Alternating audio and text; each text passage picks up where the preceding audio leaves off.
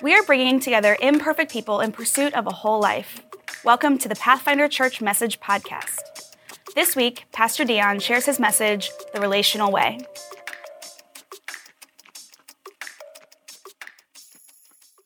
So here we are. We are at the end of another series, and I don't know if saying goodbye to this series makes you happy or sad. Happy, sad, happy, sad.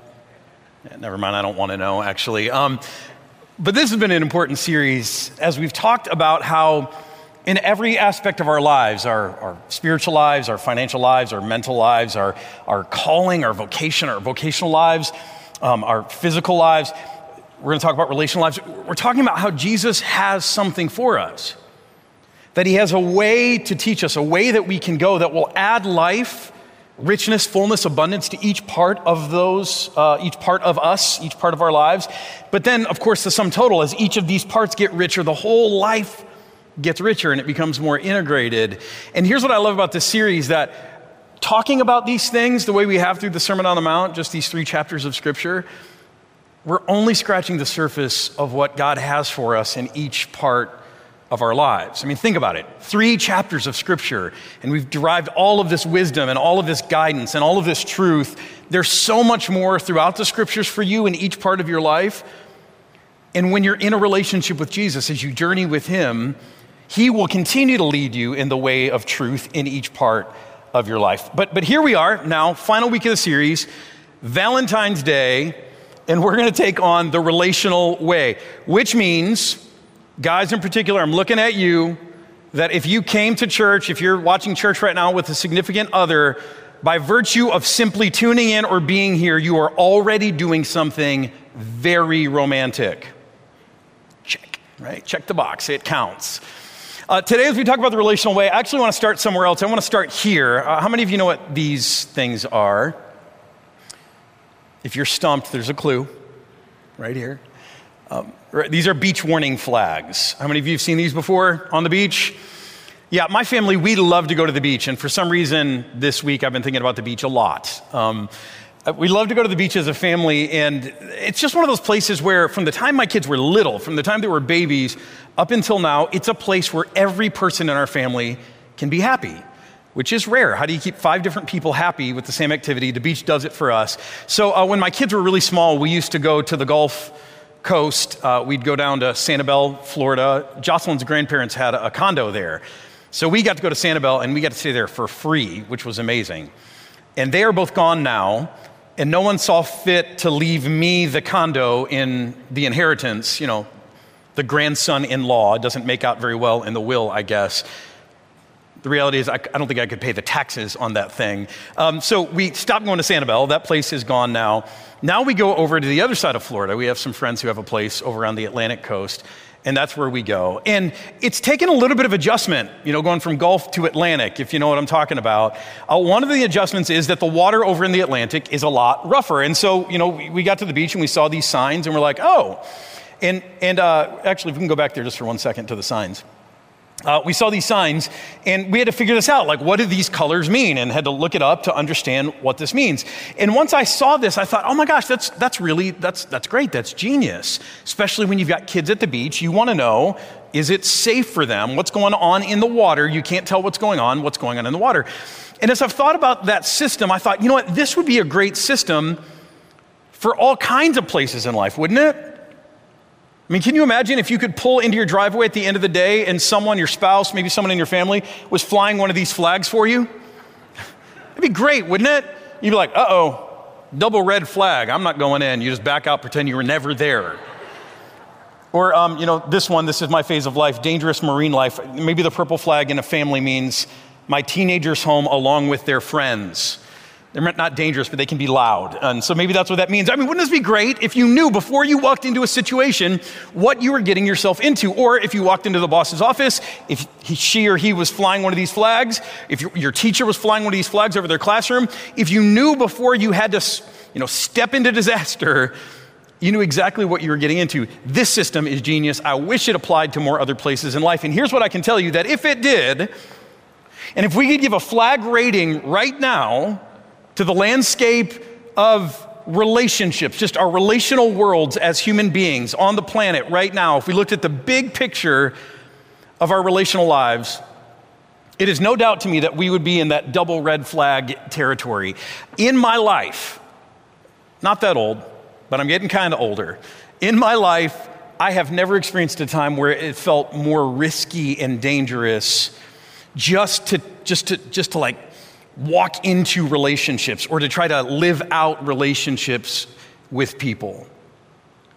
And I don't know if you feel that too, but it really does seem like now, now you can see this picture. You've seen this at the beach. If I could if I could picture the relational landscape of the world right now, it looks something like this. It looks dangerous. It looks like a place where it is not wise to dive in head first. You don't know what's going to happen. You don't know if there are undertows or if there's dangerous creatures. Like, you don't know what you're going to get. In the relational world right now, it seems like, not to mix metaphors, but I'm gonna, there are landmines everywhere. There's danger everywhere.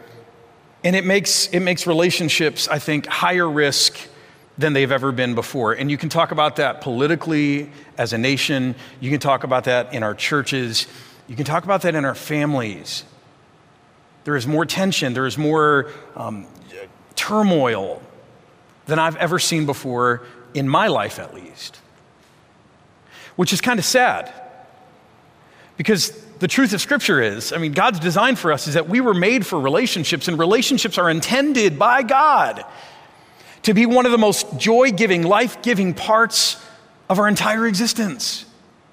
Do you know that in the very beginning, when everything was perfect, God looked at a single human and said, It is not good for people to be alone. And He created us, He wired us from the beginning for relationships. And so, relationships are supposed to be this very good thing. They are good. God declared them to be good, except right now, they're a little risky.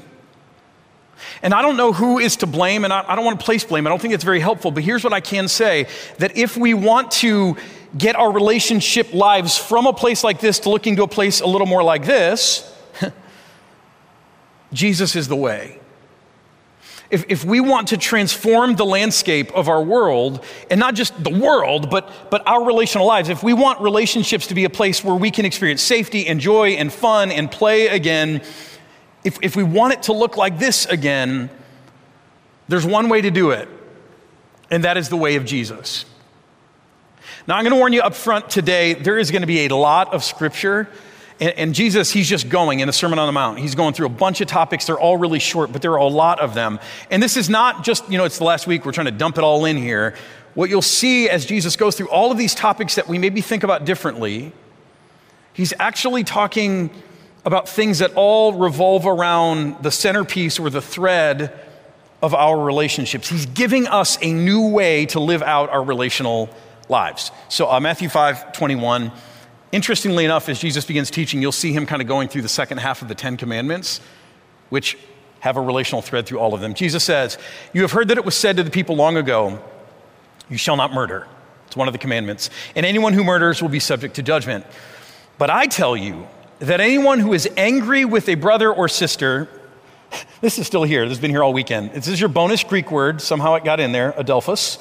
So just to, you know, if you were hunger, hungry for a little Greek today, you got it right here. Uh, with, if you're angry with a brother or sister, term Greek, uh, Greek term adelphos, will be subject to judgment. Again, anyone who says to a brother or sister, Raca, is answerable to the court. And anyone who says, You fool, will be in danger of the fire of hell. So Jesus starts off and he says, You know what? Just because you haven't killed anyone, you haven't committed murder, does not mean that you are relationally righteous. If you're careless with your words, if you go around and use words in a harsh way, in a hurtful way to people, then, then you're kind of part of the problem. There's another way for you. He continues. He says, therefore, if you're offering your gift at the altar and there you remember that your brother or sister has something against you. So picture this first century Jerusalem, you, the way you worship God is you make sacrifices, you make offerings at the altar in the temple in Jerusalem. And this is how you keep things good between you and God. Right? The most important relationship you have is your relationship with God. So you're there and you're making your offerings to maintain this relationship you have with God, the most important relationship in your life. And yet, here's what Jesus says you're there, and, and suddenly you remember that there's some tension between you and someone else. I mean, you're there for you and God, but you remember there's tension somewhere else in your life. He says, Leave your gift in front of the altar. First go and be reconciled to the other person. Then come and offer your gift. And here's why settle matters quickly with your adversary who is taking you to court. Do it while you're still together on your way, or your adversary may hand you over to the judge, and the judge may hand you over to the officer, and you may be thrown into prison. I tell you, you will not get out until you have paid the last penny. Here's the reason you can leave the altar there in front of God, the most important relationship with your life in your life, and deal with those other relationships, because God isn't going anywhere. And you know what? When it comes to human relationships, Jesus is telling us time is of the essence. So, for any of us who are living with unresolved conflicts in relationships, as we're living with that conflict, it's building, it's, it's becoming bigger and bigger. Jesus says, Time is of the essence. When it comes to God, He will be there. He'll be ready for you. Whenever you want to come around, He's going to be there. But in our human relationships, we need to be timely in resolving conflict. We cannot tolerate unresolved conflict. Now, Paul says in another place, as much as it's possible, as far as it depends on you, be at peace with everyone which means you, you can't on your own reconcile or bring healing to a relationship, but you can certainly make the effort. And that's what Jesus is saying. Then he goes on. And he says, You've heard that it was said, You shall not commit adultery.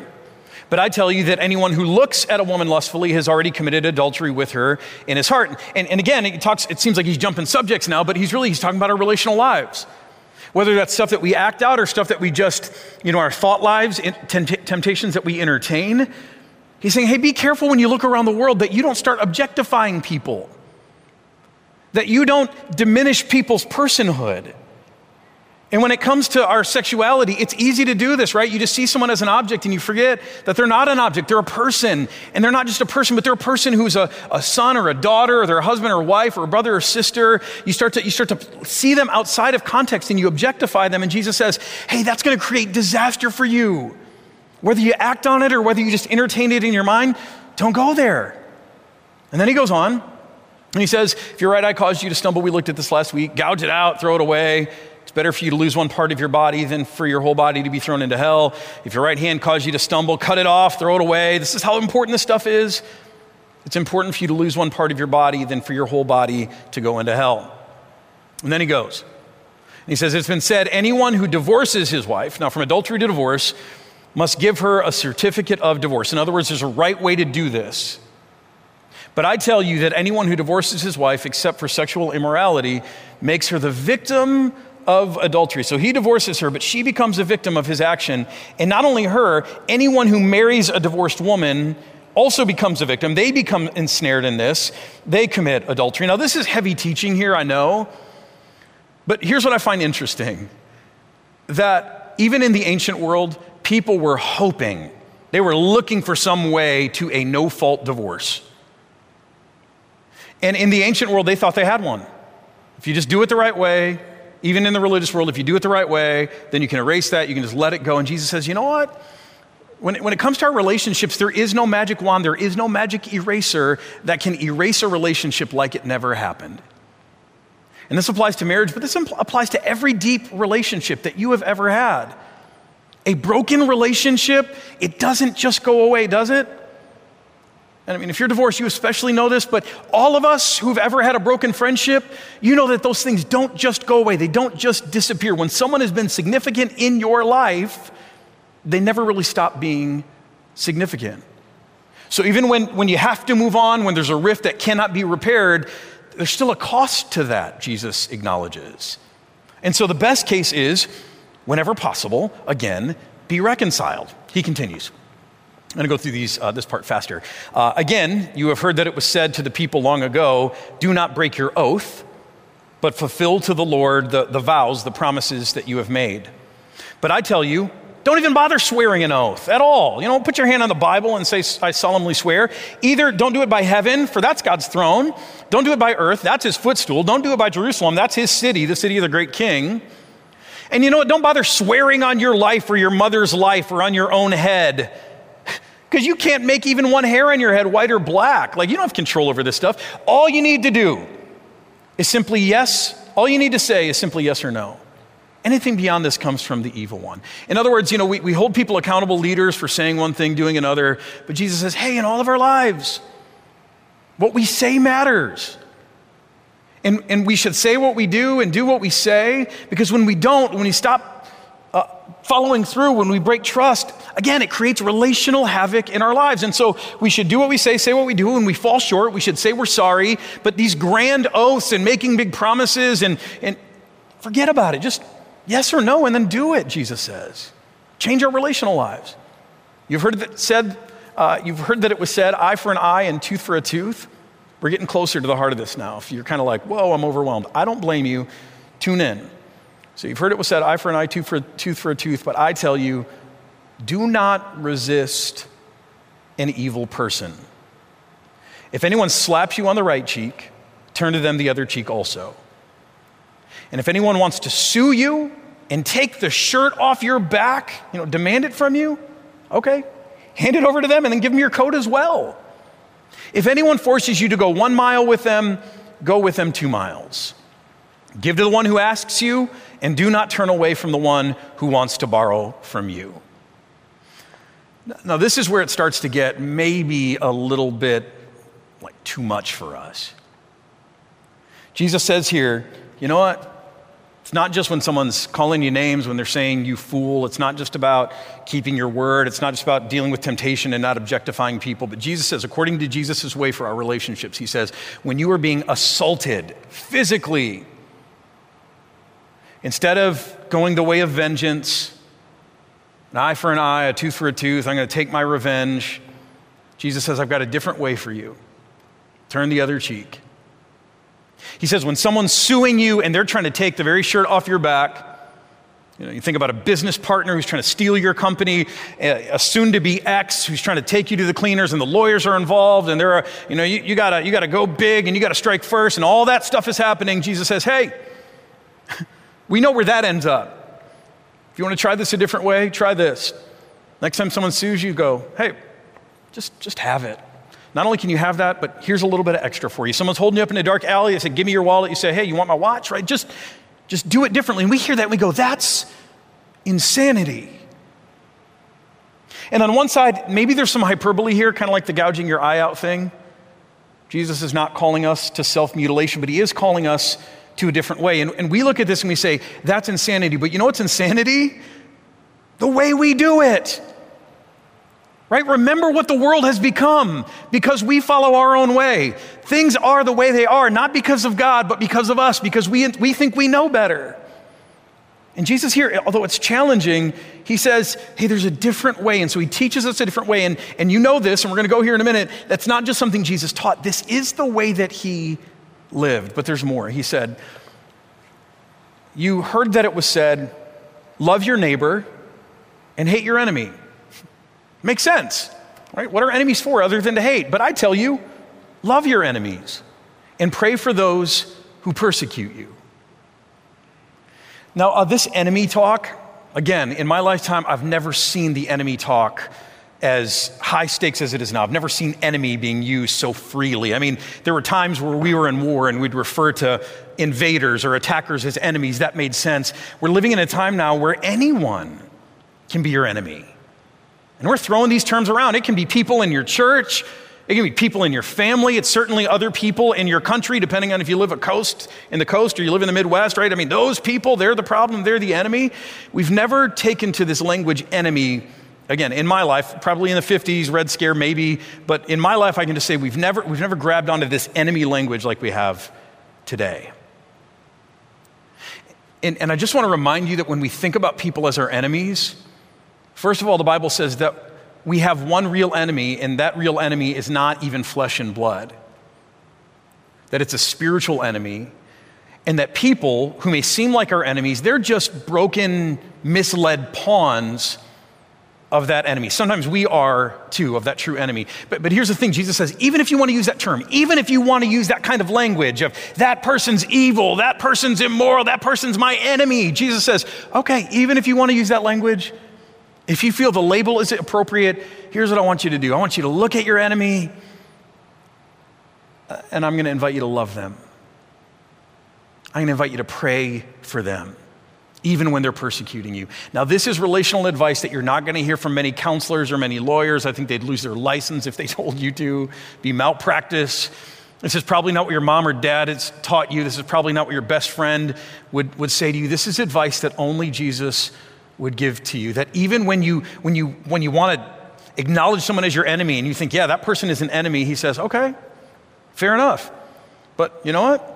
They're your enemy. Here's your response love them. Do the same thing you would if they were your friend. You, you love your friends, you pray for your friends, you do the same for your enemies. And he says why this is so important. In the very next verse, he says, And the reason I want you to do this is because then you may be children of your Father in heaven. We go back there just for a second, uh, you may be children of your Father in heaven. See, Jesus says the reason this is so important for us is not only because pragmatically it changes the relational landscape of our world, and, and it can be transformative. I'm going to talk about that in a second. But Jesus says, even if it didn't, even if it meant nothing, even if it didn't work, even if this was not an effective way to deal with people who you see as enemies, Jesus says, even so, you know what? It's the way of your Father. And whenever you deal with people this way, People may say you're an idiot, you're a fool, this is ridiculous, you're getting walked all over, you're being a doormat. Jesus says, You know what? The father looks at you and he goes, That's my girl, that's my boy. In those moments, even if it doesn't amount to anything other than this, those are the moments where you look like your Father in heaven because this is who your Father in heaven is. And this is where all of this is anchored. This is why Jesus can teach us all of this crazy teaching. And as impossible as it sounds, because this is who our Father is. Now we're ready to go on. This is who your Father is. He causes His sun to rise on the evil and the good. We like to use those words. We don't know what we're saying when we use those words. I mean, can we acknowledge that? Go back to the Garden of Eden. They're talking about good and evil, and whenever we try to put those labels on things, we mess it up. God alone can do that. And even in God's righteous judgment about who's evil and good, here's, here's how God responds, right? Whether evil or good, He causes His sun to rise on you and he sends rain on the righteous and the unrighteous. Jesus says, if you love those who love you, what credit is that to you? What reward do you get? Are not even the tax collectors good at doing that? And if you greet only your own people, the people who are on your side, your tribe, your viewpoint, your whatever, what, what are you doing more than others? Don't even the pagans do that?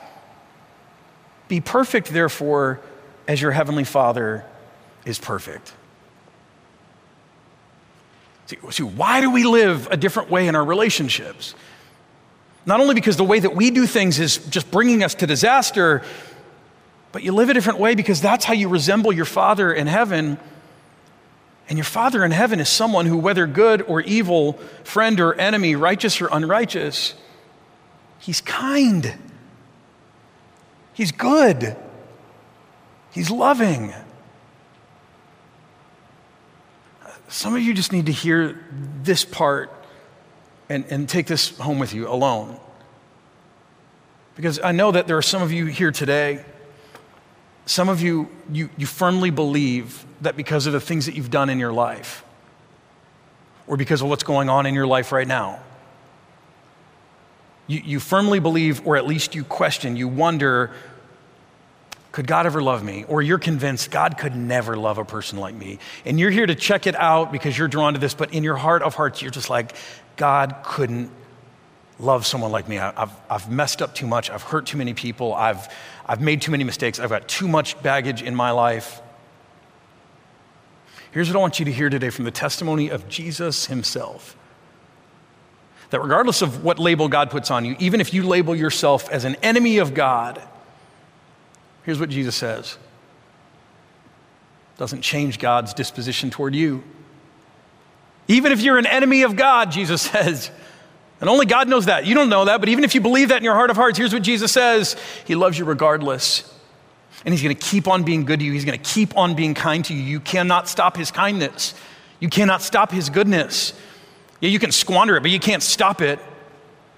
See, God does not change His affections for you based on your status. Which, which means he's unlike everything else. Isn't that such a relief to know? Because in every other relationship right now, you know, you know that if you cross this line or if you do this or if this gets found out or, or you say this or if you, you like you're walking on eggshells and you know that, that it's only a matter of time before the waters go dark and, and twisty and it gets dangerous quick.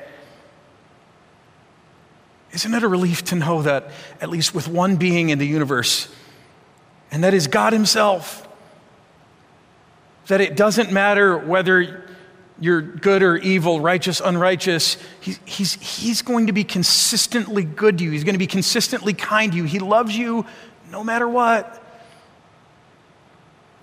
So I just want to remind you that even in a world of turmoil, there is safe water for you to dive into. If you feel like there's not a relationship in your life that is safe, that is, that is whole, that is not just ripped apart with conflict, Start with this relationship. Start with the place of God. Press into Him in spite of all of your doubt or fear or worry that you're not good enough because He's already declared. Jesus has given testimony that no matter who you are, he, he has one desire for you, and that is to show you kindness. He wants to be good to you. See, press into Jesus. And then, if I could encourage you, not just for yourself, I would encourage you to take another step. And, and here's the step See, it's also in Jesus that we find the way that will bring peace and calm and safety and fun back into our relationships, that will help our relational world be transformed to a day at the beach again. It's Jesus' way, all these impossible things that we've heard about today. And you know, I, there was a lot, but if I could sum it up, I've learned this phrase recently, and I think, you know what, if I could sum up the way of Jesus for our relationships, it is this unconditional positive regard. Now, this is a term that I've learned from psychology. Carl Rogers is the one who made it known. But, but I think, you know, I read Matthew 5, and this is what Jesus is both embodying, and this is what Jesus is calling us to unconditional positive regard. That means whether friend or enemy, he's going to treat you the same, and he's going to treat you, hold you in a high positive regard. He will treat you well. See if I could just sum up everything that we heard today from the scripture, all of those things, adultery and divorce and vows and, you know, not saying you fool and loving. It, it's this Jesus is calling us to his way, and his way is unconditional positive regard. Now, here's what I know that's, that's maybe easy to understand, it is so hard to practice. Before I even learned this term, this term's new to me, but um, I, I first became aware of this concept 15 years ago. Jocelyn and I were in year six of our marriage, and we decided to do a marriage study with another couple. It was just us and another couple. We both had young kids, and we thought, you know what? Let's both just have a safe place where we can go deep. We can just be vulnerable. We can talk about the stuff of marriage outside of a church Bible study or anything else. And, and so that's what we did. We, our kids were young, so we got babysitters, and we'd get together on Friday nights, and we'd open up some bottles of wine, and we would have, you know, charcuterie boards set out Except 15 years ago, we just called those snacks, we called them cheese and crackers. That's what we called them. Now they're charcuterie. Um, but it was just, we, we have that and we have wine. And we turned on this DVD curriculum called Love and Respect. Um, some of you are still aware of that. And we'd watch it and then we would just have deep discussion about it. And I remember a lot from that study, the format of that study, just with that other couple, that was one of my favorite things ever. And I grew so much um, through that. But I remember one teaching from the lead teacher, Emerson Eggerichs uh, I remember his teaching, and he said, You know what? In marriage, man, half the battles are won, more than half, if you can just remember that you're married to a person of goodwill. And I heard that and I thought, wow. Because already in year six of my marriage, I had gone from, you know, being this goo goo eyed, so in love with Jocelyn guy who thought, you know, she was the most beautiful, interesting, intelligent, sexy, compelling person I've ever known, a person who I knew unquestionably was imperfect but had a good heart. I, I went from that in our dating relationship, that on our married, uh, our wedding day. I went from that, and six years later, all of these doubts started coming into my mind now as, as, as just the rub of living would take effect and, and you know, she would insult me unintentionally or she'd hurt me or overlook me and, and all of that stuff started to build up and, and it wasn't just like the stuff but it was it started to change the, what i believed about her i went from on my wedding day going she's not perfect, but I know she's a good person. She's a good hearted person. She's for me. She's in my corner. To six years into marriage, being like, I'm not so sure about her sometimes. I'm sleeping with one eye open. I don't know. I don't know. And of course, this is with the woman that I'm building a life with. And it didn't stop 15 years ago when I did this marriage study, I, have learned this, this thing of, okay, this is the way of Jesus, and this is what Jesus is calling me to do in my marriage and in my relationships, but it's still a battle for me. Two years ago, um, we, we uh, a bedroom came open in our house. Our oldest, Ellie, she moved down to the basement, and uh, that meant her bedroom was open. And Jocelyn and I kind of talked about what to do with the bedroom, and, and she, here's what Jocelyn said to me. She said, here's what I want you to do. I want you to take this room and I want you to turn it into whatever you want. I want it to become your room. I want you to have a space in our house that is yours. Now, we don't have an enormous house. It's a fine house. It fits our family, but like we, we don't have extra rooms. I just want to be clear. Like we don't have extra rooms just in our house. Jocelyn doesn't have her own room. This is one extra room in our house, in a house of five people. And Jocelyn looks at me and she goes, I want, I want you to have this room. I want you to do with it whatever you want. Again, I've married a very generous, incredible woman. It's proof. And so I, I, started creating this room into what I wanted it to be, and, and it's an awesome room. I still use it. And one of the things that I did in this room is, you know, I'm, I'm setting everything up and I'm, I'm making it the way I want. Is I put a Bluetooth speaker in the room so I could listen to music while I'm in this room. And one day I go into the room after it's all set up, and, and I go to turn on my Bluetooth speaker, and it's gone. And I'm like, well, that's weird. And so I go out into the main part of the house and I find the Bluetooth speaker out there in the kitchen. And I'm like, that's weird. We had a Bluetooth speaker out here. I don't know why mine's out here, but whatever. I take it, I put it back in the room. Uh, a couple days later, same thing happens. It's out there. I bring it back. This happens a couple times. Then one day I come into the room, uh, into my room, and I look for my Bluetooth speaker. And it's not only missing, but in its place is this crappy $5 Bluetooth speaker from like Five Below. It's some cast off that my kids didn't even want, and that's, that's now sitting there on my shelf where my good Bluetooth speaker used to be. And, and I'll tell you what happened. Some, I, I think it was, some, I don't understand it still, some old wound in me or something was opened up because I got so offended and so hurt and so angry. And I'm sitting in this room in our house that my wife said, Here, I want you to have this room. I want you to do with it what you want. And, and I want you to have that. And she's demonstrated her generosity and kindness and her, her good heartedness toward me. And yet, over this speaker, I'm thinking, That woman is a pariah, right? Everything good I have, she just takes, and she has no respect and no boundaries, and she's selfish and she doesn't care about me. Right? That's how easy it is to lose this unconditional positive regard for another person. Even when it's your wife, even when it's someone, and again, Jocelyn is so good hearted, she's not perfect, but she's showing me dozens of times every day that she is a person of goodwill. And yet, over a Bluetooth speaker, it's so easy for me to forget it. And here's what I'm learning about all this that, that what really damages our relationships is almost never the hurtful actions themselves. It's not the speaker, it's not the word, it's not the careless comment. What really causes the most damage to us in our relationships, it's always the story that we tell ourselves about the person's heart who committed the action. Or I'll say it this way uh, what damages our relationships is not the hurtful actions of others, but it's the stories we tell ourselves about the heart behind the actions. Again, what damages our relationships is not just the hurtful actions. And, and I know you can be hurt in, in major ways, but I've also watched as people have been hurt in big ways have gotten over it. And some people have never gotten over it because it's not just about the actions. But so often it's about the stories we tell ourselves about the heart behind the actions, about who that person is and what their intentions are. Are they good? Are they evil? Are they a friend? Are they enemy? Are they righteous? Are they unrighteous? And, and Jesus would say, and, and what Jesus demonstrates is no matter who they are, no matter what they've done, hold them in unconditional positive regard. See, that's the key to keeping our relational lives back on track. Uh, to get them back on track, to calm the storms and to calm the seas of all the relational turmoil in our life. It starts with telling ourselves different stories Uh, yes, even about the people who hurt us. And you know what? This is what Jesus does, right? Th- this is the way of Jesus, which is why one day he was having dinner with a bunch of people, and the Pharisees and the, and the religious leaders are standing outside, and they go, What is that man doing? He's eating with sinners and tax collectors. Can you believe it?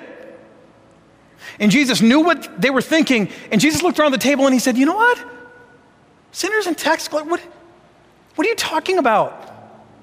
I'm eating dinner with sick people who are in need of a doctor. Isn't this what doctors do? They, they, these people aren't sinners and tax collectors. They're not the enemy. They're, they're sick. They need a doctor. That same group of people, he said, You know what? I look around this table and I see people, I see, I see lost sheep. And of course they're lost. They don't have a shepherd to lead them, but that's, that's what I'm doing here with the religious leaders who were always picking a fight with Jesus, lobbing grenade after grenade. Jesus doesn't get into guerrilla warfare with them. Instead, he does what he tells us to do. He turns the other cheek again and again. And so they arrest him and he, and, and he, and he goes along with it and they beat him and he, he takes it. And they take him before Pilate and they put him on trial and he, he sits there and he doesn't, he doesn't say anything in defense of himself. He doesn't lodge, lob a counterattack, and, and, and they put him on the cross and they strip him naked, and he lets them take the shirt off his back. And it's not just that he does that, but in that moment when he's hanging on the cross, and we're going to talk more about this next week, as he's hanging on the cross and these people are being awful to him, he, he looks up to heaven and he says, Father, forgive them. They don't know what they're doing. In other words, I don't see a bunch of, of you know, evil miscreants at my feet. I know what I'm looking at right now are people who are ignorant. They're confused. They don't have a clue. See, when Jesus looks at us, that's how he can call us friends. Even though we give him plenty of evidence that, that we're not always friends, sometimes we live just like enemies, right? And yet he looks at us not, not because we give him so much proof that we're worthy of love. No. It's because Jesus in his life lived and continues to live with this unconditional, positive regard. And at the end of the day, that's what's won us over, isn't it? So here's what I want you to do. I, want you to notice, I want you to think about this is where I want you to start and just take all this and maybe apply it in this one way. The next time someone's hurting you, I want you to think about not just focusing on the actions, but I want you to notice the story you're telling yourself.